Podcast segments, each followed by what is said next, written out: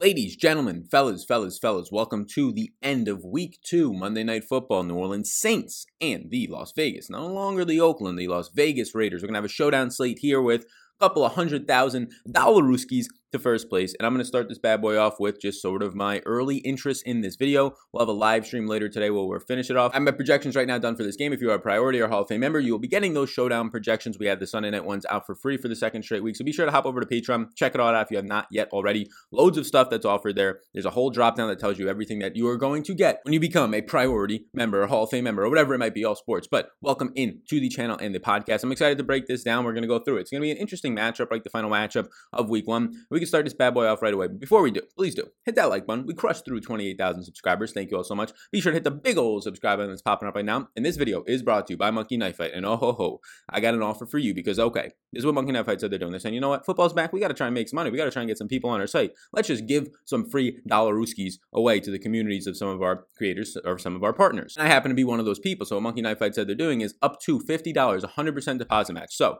right now, if you're watching this, promo code VETRI or listening, V E T R I will get you 100% deposit match up to $50.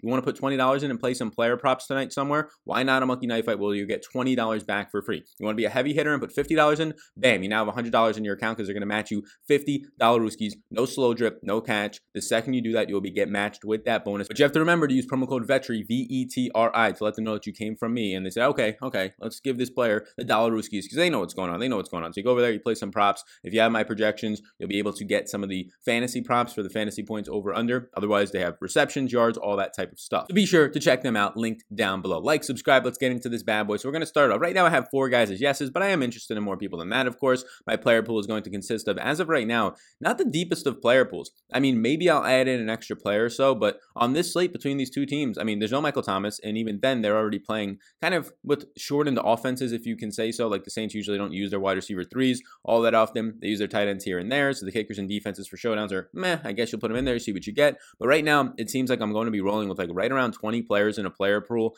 Um, if I add in Hunter Renfrow, if I don't, it seems like 19. But let's get into all of that, break it down at each player. Let's start off with Derek Carr, the quarterback of the Las Vegas Raiders, and he actually played very well in week one. The eighth best yards per attempt with an 8.0. They beat the Carolina Panthers in kind of a shootout type of a game, both teams, I believe, going over 30 points. He was number five in accuracy. He had the overall fourth best protection, and it really showed. He threw the ball only 30 times, but it was fine. He still threw three deep passes, four red zone attempts, and he had 177 air yards, which was not good, but it was actually the best out of the two quarterbacks in this game. He ranked 27th in that department, but whoa, Drew Brees had an awful week one. And they still ended up winning, so that was good to see for them against a pretty good opponent in Tampa Bay in week one. So Derek Carr, everything looked pretty solid in week one. Now, the Saints overall in defense in week one were pretty solid. I mean, they were top 10 in secondary, but you have to also take into account that Mike Evans was not playing 100% healthy, but he usually does get shut down by Marshon Lattimore over the past couple of years. They were fifth in tackling, they were 12th in pressure rate in week one. So this is going to be a tough matchup and a tougher matchup than you saw these uh, Las Vegas Raiders have in week one against the Panthers. I'll still have interest because it's a quarterback and it's a quarterback below $10,000, which we have not seen much of so far this season in these showdown slates.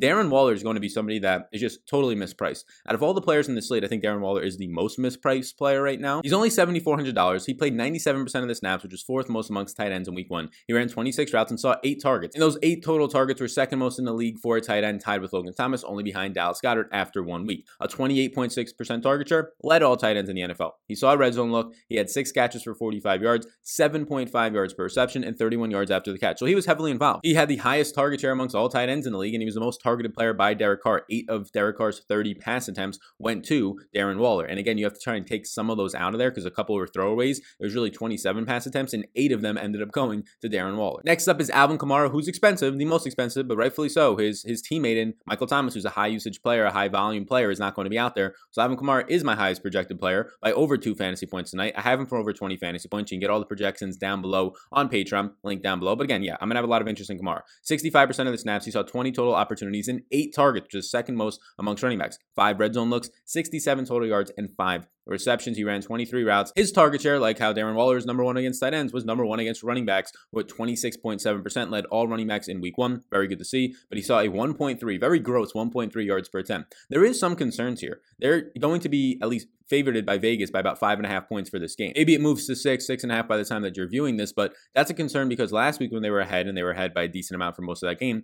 Latavius Murray ended up getting 16 carries. So although Alvin Kamara saw 20 opportunities and he ends up seeing overall when you factor in his receptions, 17 overall touches. He only saw 12 carries to 16 for Latavius Murray. So that's a concern for the overall workload of Alvin Kamara. And Latavius Murray was getting some red zone work. So is that the way that it's going to be this year? Was that just a week one fluke based on game script? Or if they get up ahead in these games, like this Vegas line is going to predict, at least for this game more times than not, does Alvin Kamara see less touches overall and less money touches in the red zone and the receiving game? That would be the one concern with playing him. He's going to be highly owned. He's going to project out great, but I'm still probably going to play him. We'll see what happens closer to lock once all my line of constructions for 150s are going to be in. Next up, you get Drew Brees here. And yes, I'm going to have interest in both quarterbacks on a showdown slate. I always will. They're going to score some of the most points in the slate. He's my second highest projected player on the overall slate, and that makes sense, but he's 10,600. He's also the second most expensive player on the slate. 30 attempts in week one, a third of those. 10 of his 30 attempts were red zone attempts. And that makes sense when you have like your running backs running 29 times. When you factor in Taysom Hill's rushing attempts, they ran the ball over 30 times in week one compared to just having 30 attempts. So they were as balanced as you can get. Three deep attempts. He had pretty much average protection in week one, ranking 15th. 142 air yards, not good. 29th in the league.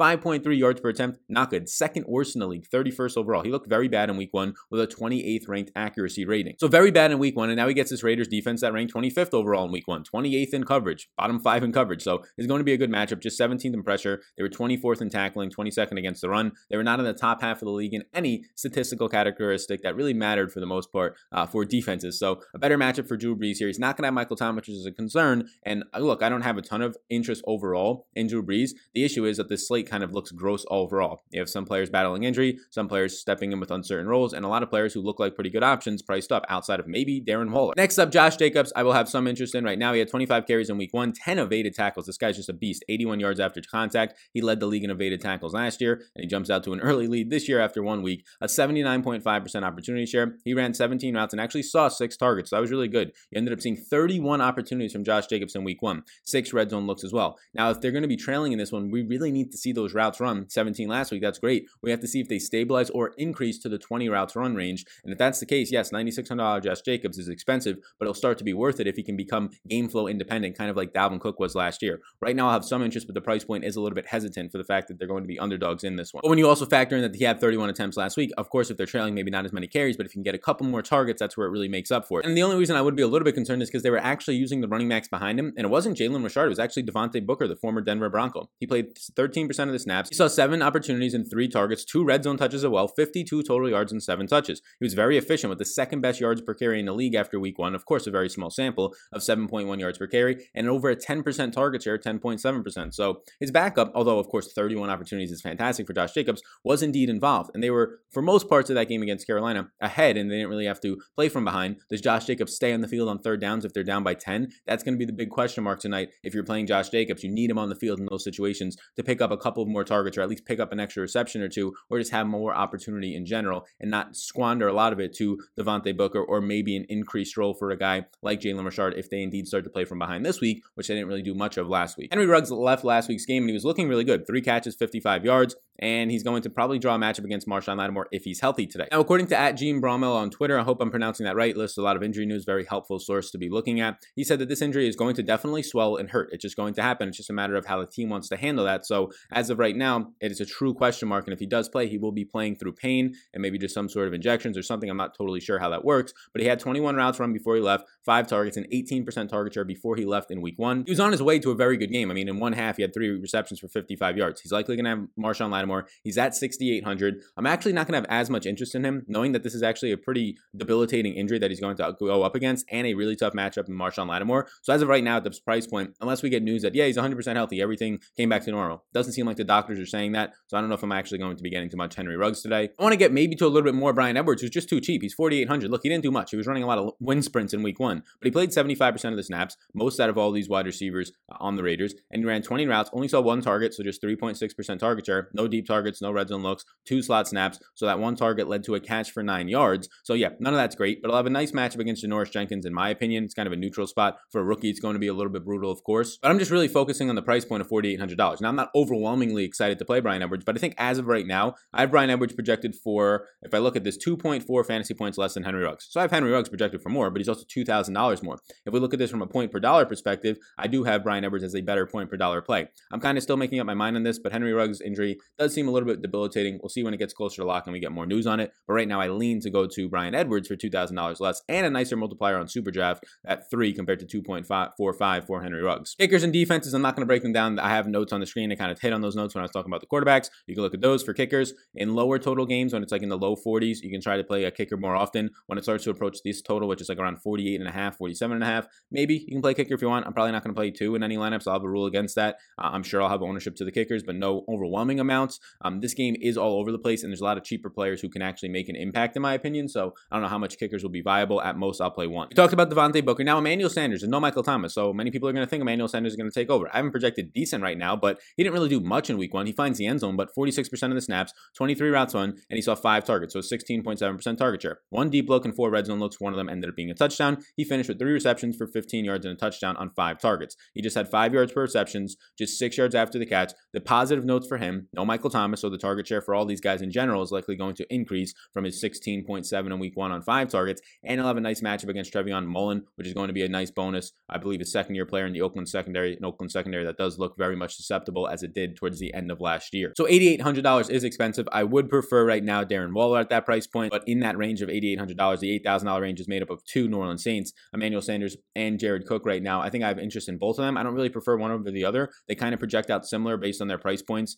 um, to each other in terms of point per dollar. They're both looking like a 1.5, 1.52 value play for me. But Jared Cook was much more involved in week one. 66% of the snaps, 21 routes run, and seven targets. That, that means he was targeted on a third of his routes run, which is pretty crazy. A 23.3% target share, one deep look, one red zone look. He had 71 air yards, which was fifth amongst tight ends. He finished with five receptions for 80 yards, no touchdowns, 16 yards per reception, and he did have a drop. So $8,000 Jared Cook definitely in play for me. The only reason that these guys aren't yeses is between Jared Cook, Emmanuel Sanders, uh, Henry Ruggs, Bryan Edwards, all these guys are going to be on the field. Josh Jacobs, you can throw in there at $9,600. None of them overwhelmingly stand out from a projection standpoint, like um, Darren Waller does, like Alvin Kamara does, like the quarterbacks normally will, just from a pure point standpoint. So yes, I do have Josh Jacobs projected pretty highly. I have him projected for more, right around the same as his quarterback, but he's also a decent amount more expensive, $400, $500 more. Next up, Tre'Quan Smith at 6,400, kind of a pretty nice bump here. I, obviously, he's now going to become the wide receiver two, maybe the wide receiver one, depending on where he plays with no Michael Thomas out there, but he's still firmly behind, in my opinion, Alvin Kamara. He's likely in line or behind Jared Cook and Emmanuel Sanders, so he's not going to be that much of an upgrade when you have such a lethal pass catching running back, number one in the league in target share in week one in your backfield in Kamara. He'll likely see Arnette, which is a positive matchup for sure. He played 65% of the snaps, saw just one target on 24 routes.